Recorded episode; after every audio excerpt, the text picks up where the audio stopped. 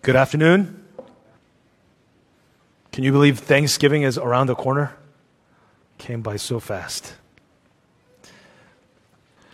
In many of our churches, where the gospel is preached, the focus oftentimes seems to be only on the cross, on the death of Christ, on the forgiveness of our sins. But the cross, did you know, is only half of the gospel.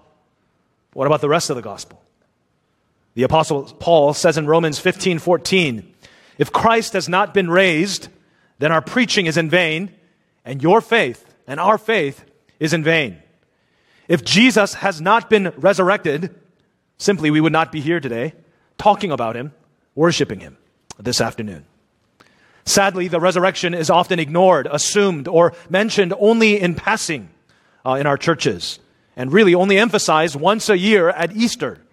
Churches follow the commercialization of this Christian holiday and make such a big deal about Jesus' resurrection primarily on Easter only, when the reality is the word Easter isn't even found in the Bible. The truth of the matter is Christians should be celebrating the glorious and wondrous resurrection of Jesus every Sunday. Amen? So happy Resurrection Sunday. That's what Christians all over the world have been doing on the first day of the week for over two thousand years, ever since Jesus got up from the grave. This is because Jesus' resurrection changed everything. It changed the narrative of the Christian faith from tragedy to triumph. The resurrection changed Christianity from a small Middle Eastern sect to the most widespread and influential faith all over the globe. But the question is, how does the resurrection affect you today? As Christians, how well do you employ the reality of Jesus' resurrection in your life? As Pastor John MacArthur says, the resurrection is the ground of our assurance.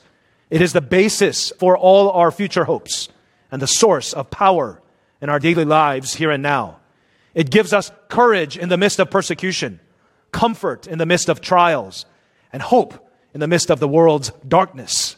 So even as the global pandemic continue to burden our daily lives, even as the troubles of this world and the difficult circumstances of our lives oftentimes discourage and disrupt us, we as the blood-bought bride of Christ, the church, has sure reason, has certain reason to persevere, to rejoice, to hope, no matter what comes our way. Amen? Because the Spirit of God who raised Jesus from the dead lives in us, according to Romans eight eleven. But the question again is, is this true of you? Are the implications of Jesus' resurrection present and prevalent in your life today? We're continuing our study through John's Gospel, and this fall, we're giving attention to the seven I am sayings of Jesus and its relevant passages. What is the significance of the seven signs, which was part one of our study last fall, and the seven sayings of Jesus? Well, John doesn't leave us in suspense. He tells us explicitly, exactly, the reason why he wrote the Gospel of John in chapter twenty, verses thirty through thirty-one, which says this: Now Jesus did many other signs in the presence of his disciples, which are not written in the book, but these are written so that you may believe that Jesus is the Christ, the Son of God, and that by believing you may have life in his name. So the purpose of John's Gospel is to show us who Jesus is in order that we may believe and have life in his name. So his works and his words reveal that Jesus was more than just a mere man, more than a regular rabbi, more than just a prominent prophet, that he is indeed the promised Messiah who has come to save us from our sins. Last fall, when we studied the first ten verses of John chapter eleven, the verses which sets up John's seventh sign, the raising up of Lazarus, I was so encouraged in the earlier months of the pandemic of our church planting from this story, particularly John chapter eleven, verse four, when Jesus says, "This sickness will not end in death, but it is for the glory of God, so that the Son of God may be glorified through it." And we were reminded of some profound truths, weren't we? That Jesus is glorified through our illnesses and our afflictions. That Jesus' patient delay proves his love for us. And that Jesus' absence strengthens our faith. We learned, even in the face of death, in waiting on God, in Jesus' seeming absence, God has a purpose for his people. Amen? So this afternoon, through John chapter eleven, verses seventeen through twenty-seven, the fifth I am saying of Jesus, I want us to consider what it means for us as Christians to know that Jesus is the resurrection and the life. So from our passage, I want to share with you three truths about the resurrection to encourage and empower you in the face of life's difficult trials. Here's the outline, so you know what's ahead. Point number one, from verses seventeen through twenty-four, the resurrection and the life is not a future, but a present reality. It's not a future, but a present reality. From verses twenty-four through twenty-six, the resurrection and the life is not an event, but a person. Not an event, but a person. And verse twenty-seven, the resurrection and the life is obtained through personal response. Brothers and sisters, through this word, I pray that you will be reminded of the power available and working in you as followers of Christ, that the Spirit of God that raised Jesus from the grave lives in you, and what that means for you and me. And if you're not a Christian here today, I pray that you'll see the reason why the Christian faith is unique from all other religions of the world, because we don't worship a dead God, but a God who was resurrected and alive today, and how that affects you. So look with me to John chapter eleven, verses seventeen through twenty-seven in your Bibles. And I do encourage you, when you do have time, read the entire chapter eleven soon to get a fuller picture. But for today, let's focus on these verses. And as I read and preach, follow along with me. And please keep your Bibles open for the entire duration of the message and follow along. If you're new to the Bible, the big numbers are the chapter numbers. The small numbers are the verse numbers. So John chapter eleven, verse seventeen through twenty-seven, it says this.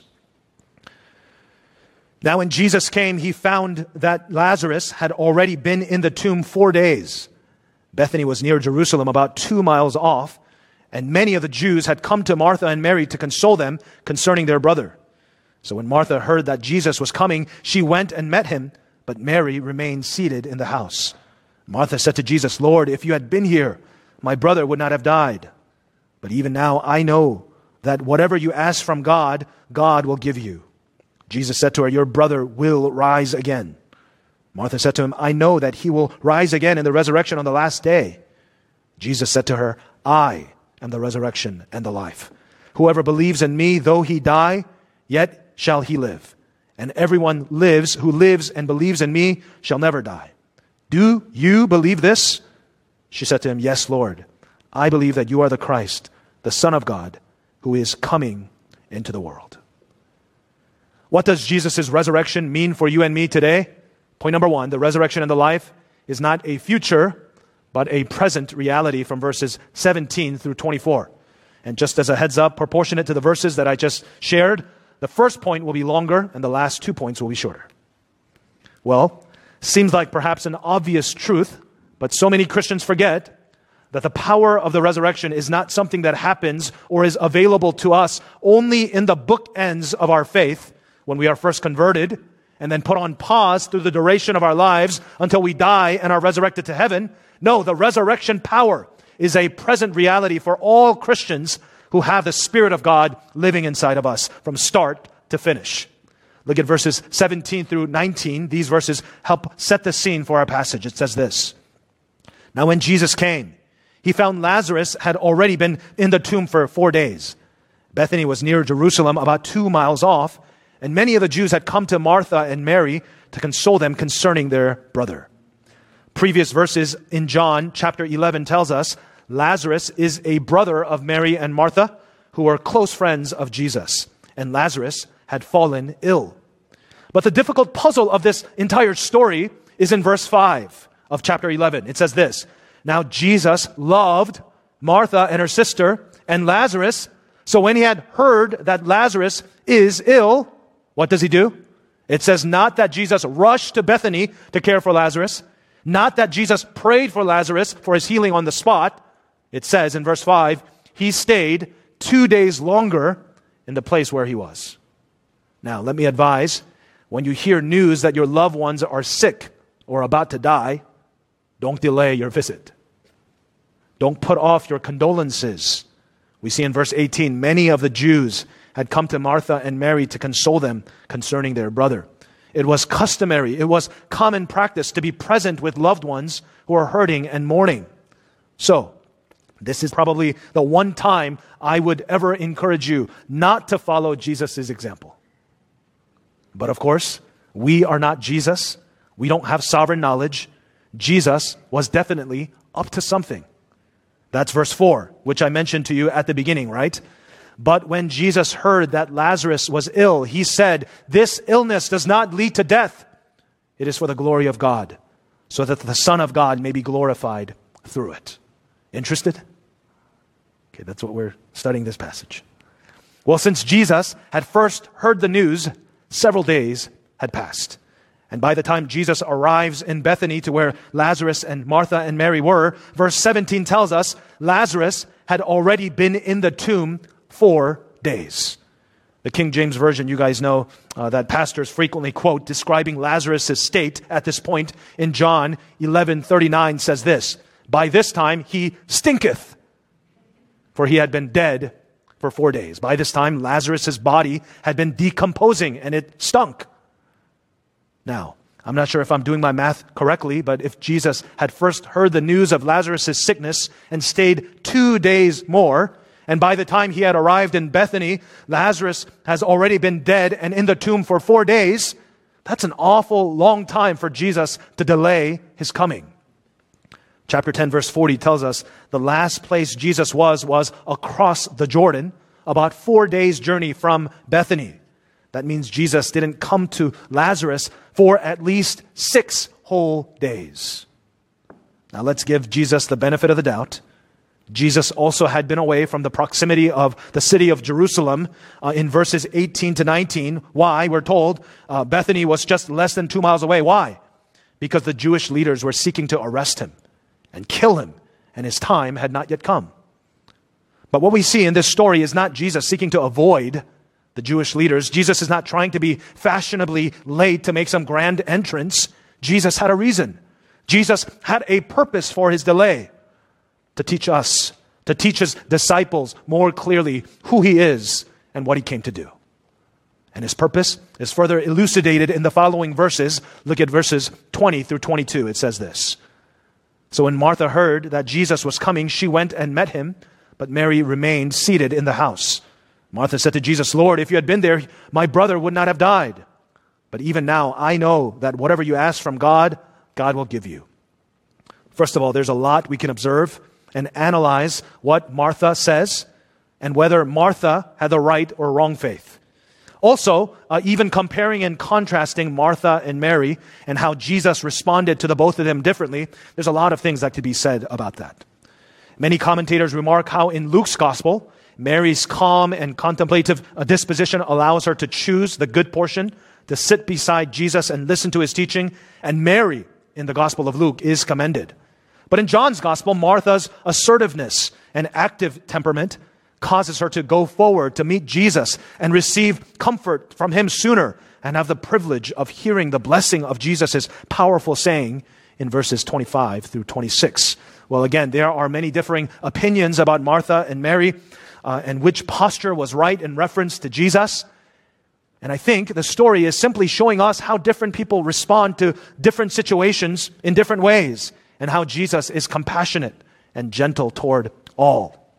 But I want us to zero in on the main emphasis, the main point of what this passage is teaching us, what Jesus is aiming to reveal about himself in this particular situation. Again, whether Martha had legit faith or not, in verse twenty-one through twenty-two, when she says, "Lord, if you had been here, my brother would not have died, but even now I know that whatever you ask from God, God will give you." Whether that's legitimate faith or not, that's up to debate, and different commentators say different things about it. But I think the most of our initial observations are correct. Okay, there is a bit of disappointment. You hear it in her voice. A bit of frustration, a bit of anger perhaps. After all, Martha was mourning the death of her brother. Her brother had just passed away only four days ago. I don't know how else Martha could have acted, reacted to Jesus. She really needed Jesus to be there. They really needed Jesus to be present. Martha and Mary had sent for Jesus to come days ago, six days ago. That's what it said in chapter eleven, verse three. But what in the world was Jesus doing, delaying? Jesus was their close friend, Jesus had been going around doing all sorts of miracles and healings, and they thought only if Jesus would have come on time, only if Jesus had been there. But what does he do? He comes four days too late. Too late. Brothers and sisters, have you ever felt God is too late? Do you ever feel God is delaying too long? That's exactly what the psalmist expressed when they wrote, "How long?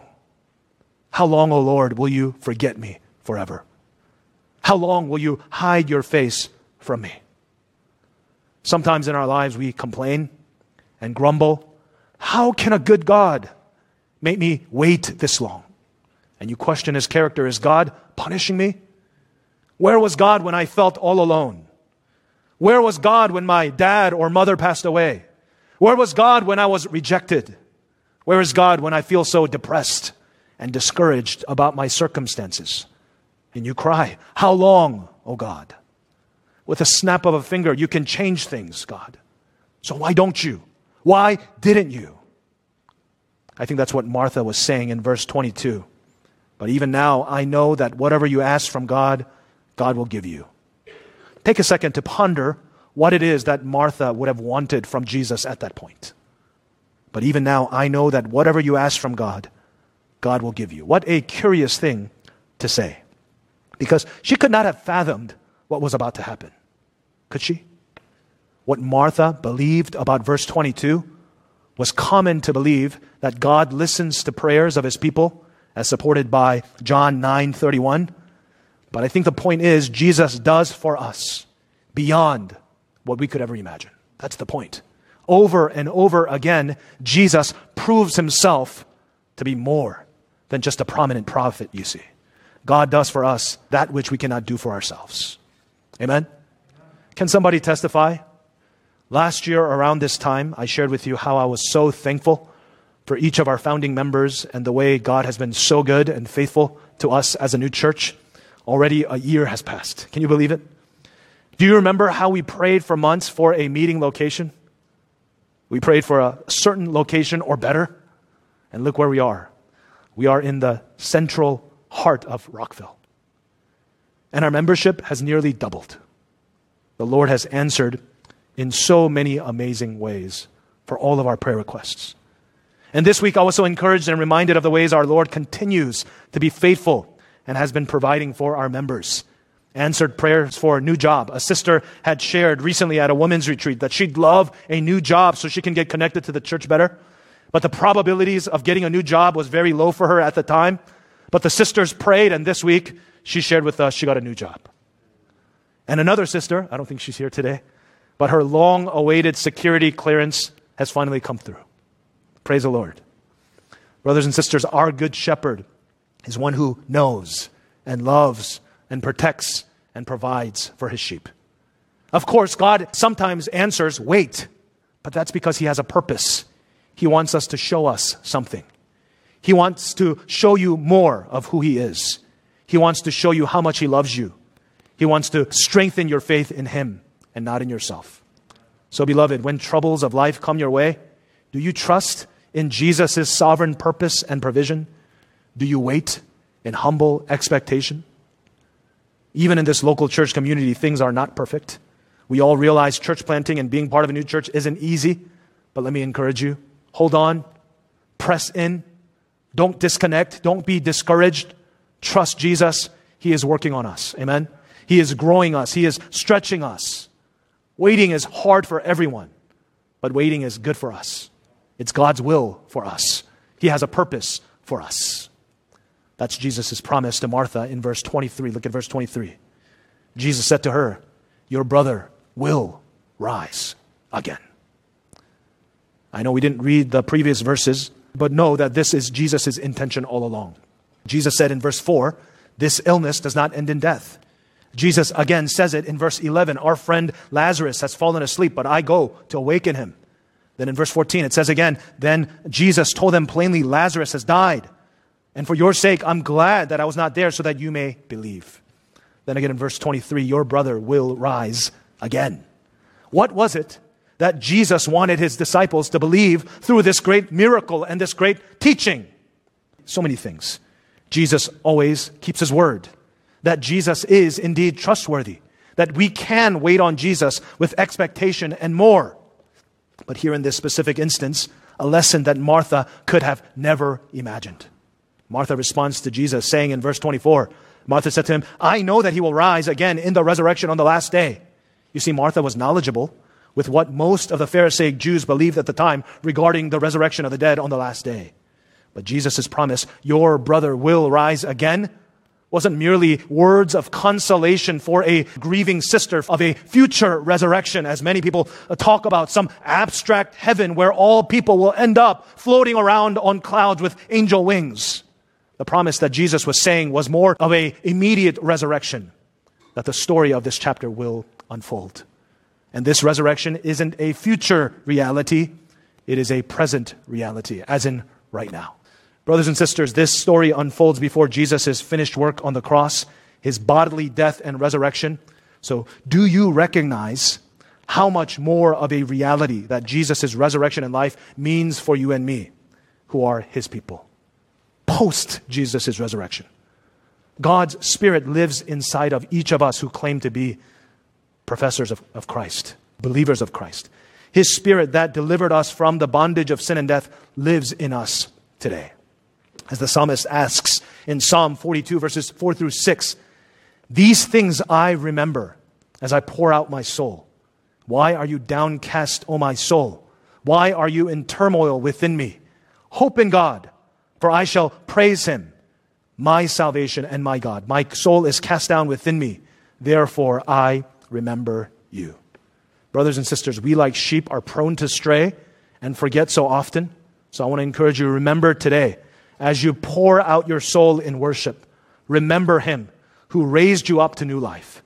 Remember him who is the lifter of your heads. Remember him as you journey to this celestial city to hope in God and praise him again, who is your salvation and your God. You were raised, you are rising, and you will rise again. That's why Ephesians six verses thirteen through fourteen says, having done all you can to stand firm, the next two words, stand firm. This is the mark of the true Christian. Not that we don't ever fall or fail, not that we are never depressed or discouraged, but that when we fall, we will rise again by Christ's present resurrection power. That is our present reality, the Spirit of God that lives inside of us.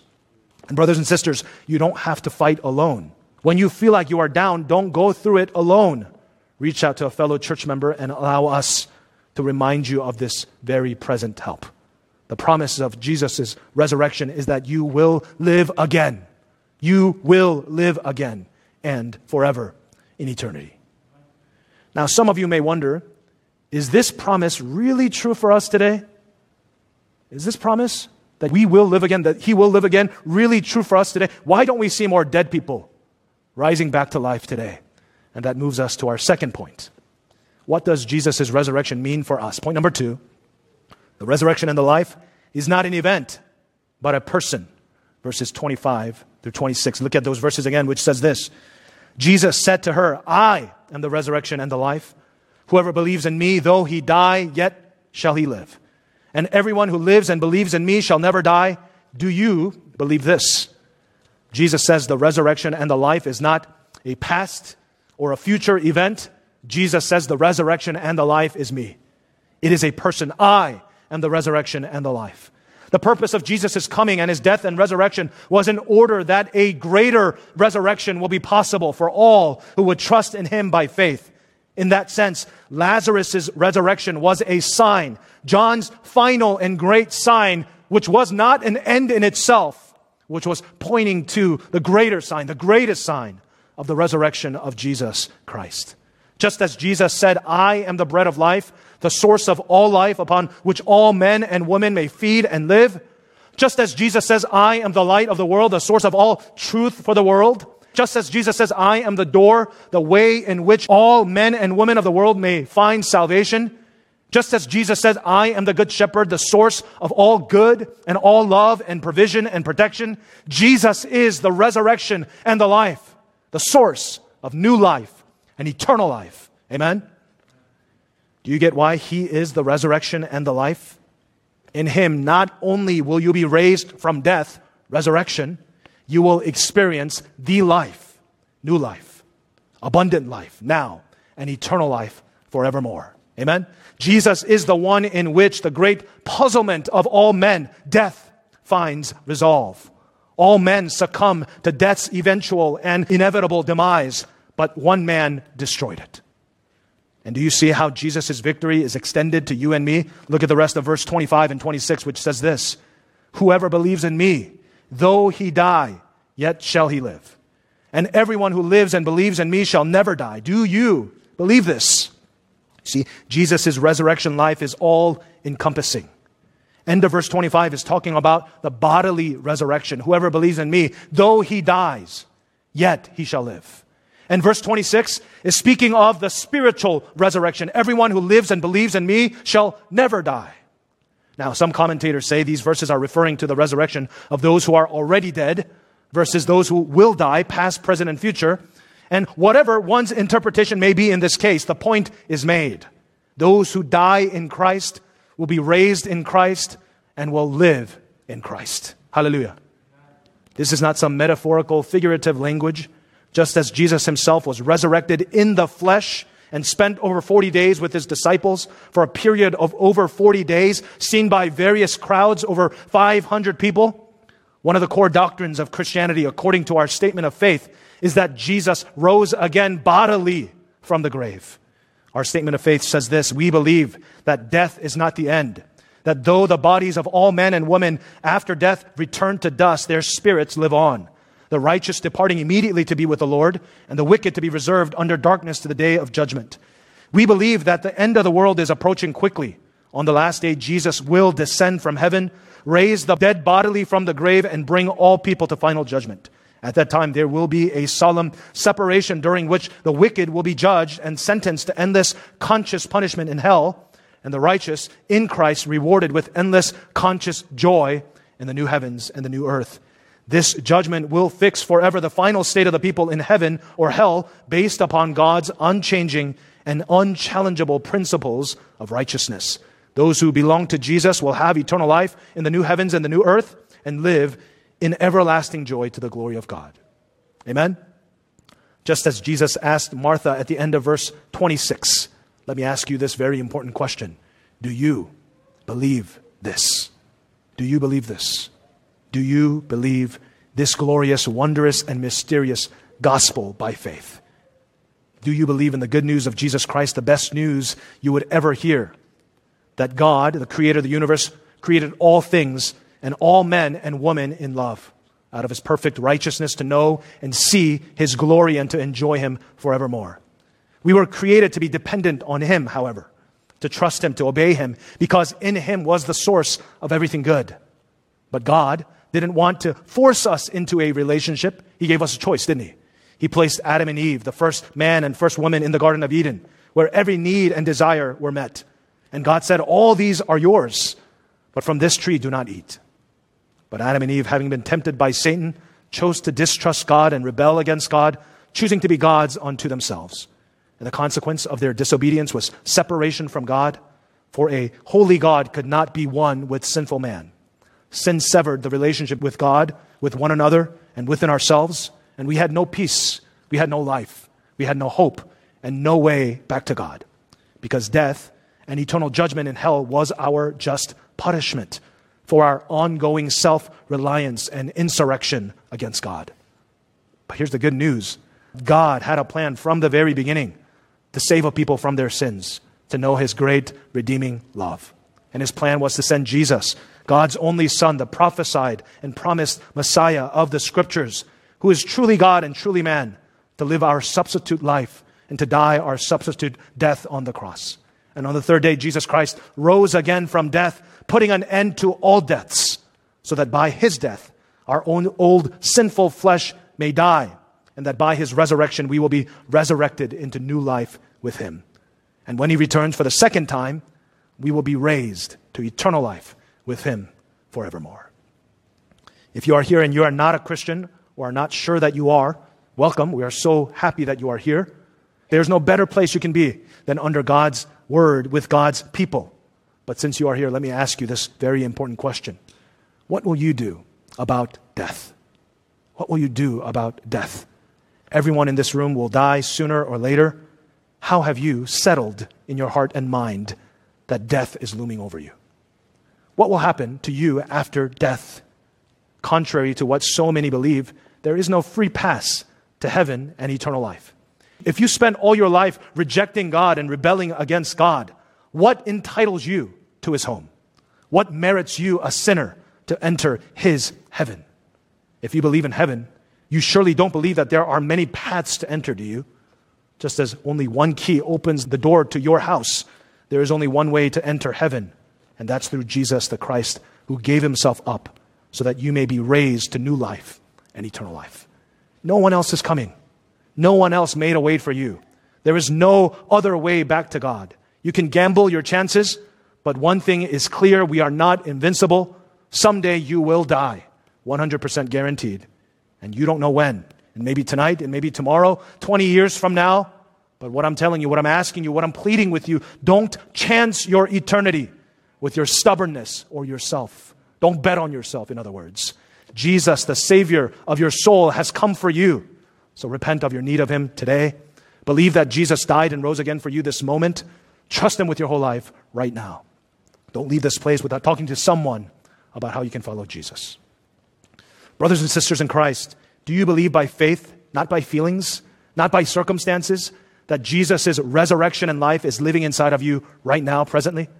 Do you believe by faith that Jesus is your very present help in time of need, as his Spirit lives and works in you? Do you believe that? Do you believe it? Second Corinthians three seventeen says, in him there is freedom. Romans fifteen thirteen says, in him hope fills you with all joy and peace. John fourteen sixteen says, he is an advocate to help you and be with you forever. John fourteen twenty-six says, he will teach you all things and will remind you of everything I have said to you. Ephesians four thirty says, in him you were sealed for the day of redemption. These are just a few verses of the presence and power we have in the Holy Spirit now, because Jesus rose again from the grave. The question again, do you believe this? And this leads to our final, much shorter point. What does Jesus' resurrection mean for you and me? Third and finally, the resurrection and the life is obtained through personal response. Verse twenty-seven. The question that Jesus asks Martha, do you believe this, is very important and poignant. In her grieving, listen, in her feelings, which are all the right responses in a sinful world, they are all credible expressions in our broken, fallen state. Her brother just died. She is in pain. She is miserable. She is disappointed. She is sad. She is angry. She is anxious. She is upset. She is doubtful. But she is not hopeless, you see. That is her response to Jesus. Notice her answer in faith. Martha's incredible response in verse twenty-seven. She says to him, yes, Lord, I believe that you are the Christ, the Son of God, who is coming into this world. If Peter had his Hall of Fame confession in the Gospel of Matthew, Martha's confession is also on par. What an incredible profession. What an incredible testament of faith. We should give more attention to it. Martha doesn't say, okay, show me, Jesus. Right? When Jesus says, do you believe? Martha doesn't say, show me, Jesus. Let me see. No, her confidence in the resurrection and the life that Jesus spoke of was not dependent on what she saw with her eyes. It was by faith. Her confidence, you see, was solely on Jesus, on who he is. Remember, this is before Jesus resurrects Lazarus. Remember, this is before Jesus himself is resurrected. You see, the author, Apostle John, is showing us Martha undoubtedly represents those who believed before they had seen and understood everything that Jesus, the I Am, would mean. Martha believed Jesus was the promised Messiah. Martha believed Jesus was the Son of God. Martha believed Jesus was the one who was sent into the world for our salvation. What perfect theology, what perfect confession. She believed that the resurrection and the life would come by Jesus alone. That is a reality of the resurrection and the life. Only in, only through, only by Jesus. Brothers and sisters, let me ask you again, in your loneliness, in your illnesses, in your worries, in your anxieties, in your fear, what is your response? Do you lean on your personal relationship with your Savior? Do you cling to Jesus, who is the great I am? Yes, you can feel all those things, but do you hope? Yes, you can be pressed on every side, but are you crushed? You are perplexed, but are you in despair? You are persecuted, but are you abandoned? Struck down, but are you destroyed?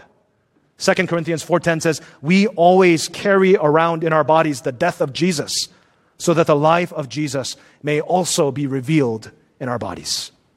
Brothers and sisters, may Jesus' resurrection and the life be your response in every season and in every circumstance. May our daily death remind us of the life we have in Him. As we die to ourselves, may His life be lived out through you. Amen? What does Jesus' resurrection mean for you and me? To conclude, listen to this prayer. It says this: O God of my exodus, great was the joy of Israel's sons when Egypt died upon the shore. Far greater the joy when the Redeemer's foe lay crushed in the dust. Jesus strides forth as the victor, conqueror of death, hell, and all opposing might. He bursts the bands of death, tramples the powers of darkness down, and lives forever. He, my gracious surety, apprehended for payment of my debt, comes forth from the house of the grave free and triumphant over sin, Satan, and death. Show me herein the proof that his vicarious offering is accepted, that the claims of justice are satisfied, the devil's scepter is shivered, that his wrongful throne is leveled. Give me the assurance that in Christ I died, in Him I rose, in His life I live, in His victory I triumphed, in His ascension I shall be glorified. Adorable Redeemer, Thou who wast lifted upon the cross art ascended to the highest heaven. Thou who as a man of sorrows was crowned with thorns art now the Lord of life, wreathed with glory. Once no shame more deep than thine, no agony more bitter, no death more cruel. Now, no exaltation more high, no life more glorious, no advocate more effective. Thou art in the triumph's car, leading captive thine enemies behind thee. What more could be done than thou hast done? Thy death is my life, thy resurrection my peace, thy ascension my hope, thy prayers my comfort. Brothers and sisters, do you believe this? May we long for heaven. May we long for His resurrection and His life daily. Are you waiting well for His return? Or are you stuck looking at your current situation and circumstances? May this word remind you that this life here on earth is temporary, but Jesus is coming soon to give us eternal life with Him. Until then, may His promises and may His present help sustain us, persevere us, and give us much joy and hope. Let's pray.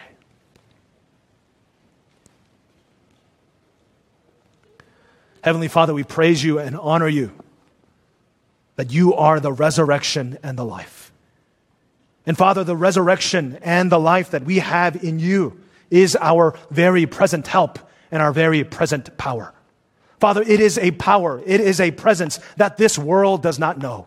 It is a hope that they do not understand. But Father, we as the people of God stand firm upon the ground and upon the promise and the hope of Christ, that He is our life, though our flesh may fail daily. Help us to cling to You. Help us to look to You. Help us to eagerly wait for You, for You have a purpose in our waiting, that we may know You more, that You may strengthen our faith. Be glorified and honored through the perseverance of Your people, we pray, for Your glory and for the building up of Your church and for the advancement of the gospel. In Jesus' name we pray. Amen.